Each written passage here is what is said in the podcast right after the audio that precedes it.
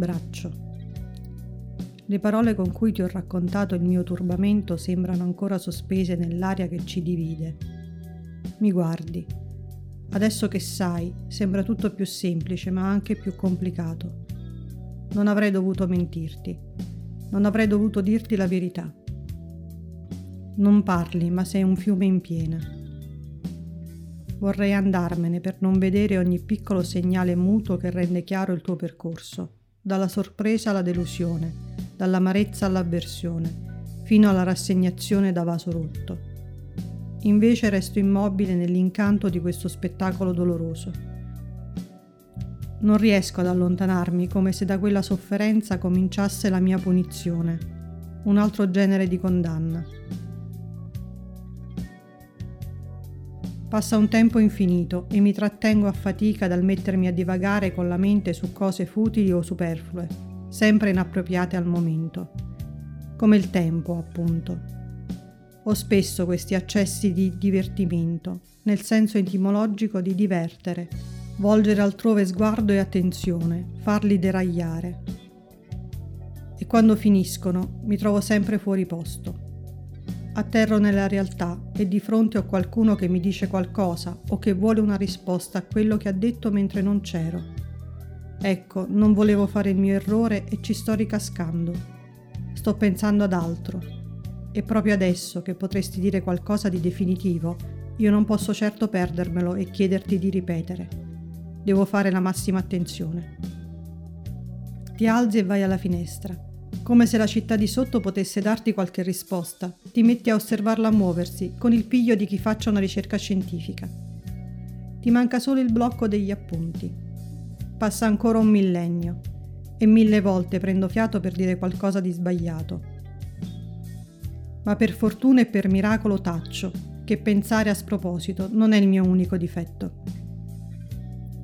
Spero che il genio della lampada, o chiunque decida se o se non, si stia anche lui divertendo, volto altrove invece che ai noiosi fatti miei. Spero non mi abbia sentito dire in silenzio che mi piacerebbe conoscere i tuoi pensieri Vorrei conoscerli, certo, ma non è affatto vero che mi piacerebbe.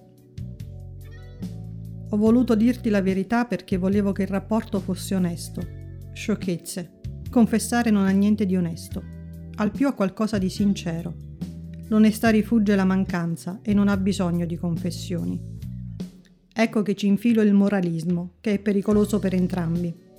Meglio per me e per te non insinuarsi in questo vicolo nero affollato di dubbi e sensi di colpa. Questa impasse mi uccide.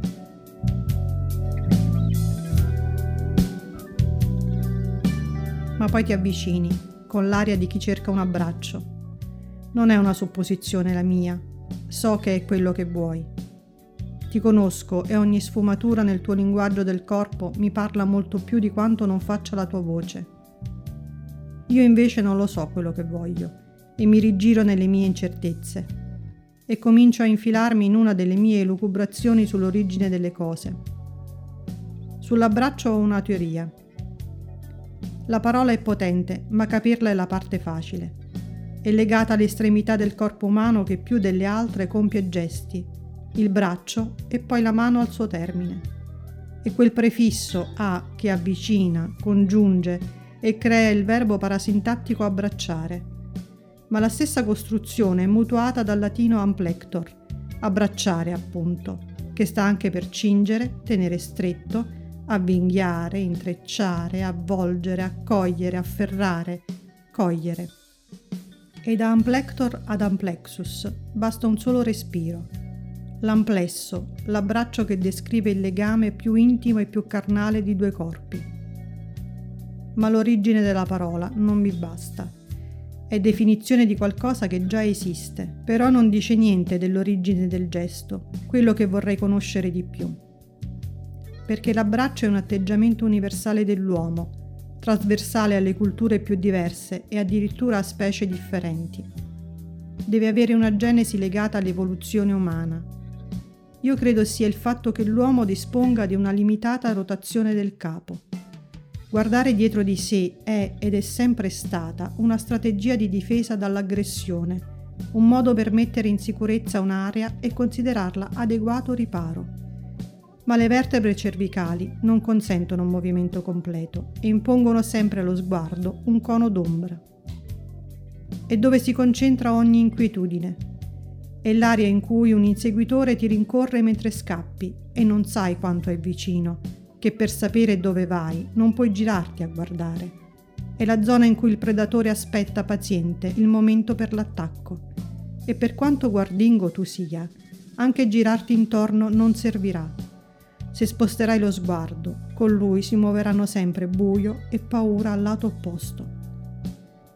Ma se c'è qualcuno di fronte a te, tanto vicino da illuminare quel buio, da sciogliere tutte le paure mentre tu fai lo stesso con le sue, il legame che nasce non può essere che un abbraccio.